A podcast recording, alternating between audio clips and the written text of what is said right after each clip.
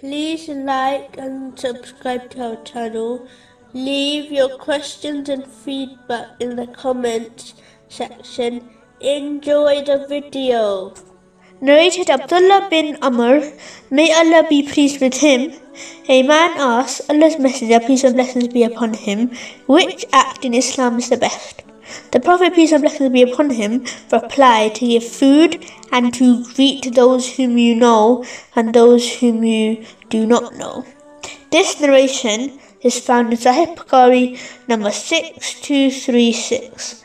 Lessons from this narration include 1. It is important to share your food with others and to give money to charities so that they can give food to poor people. The same, you do not want to be hungry. Give food to the poor to get rid of their hunger. Say Assalamu alaikum to, to Muslims is important even if you don't know them. This word means peace on you.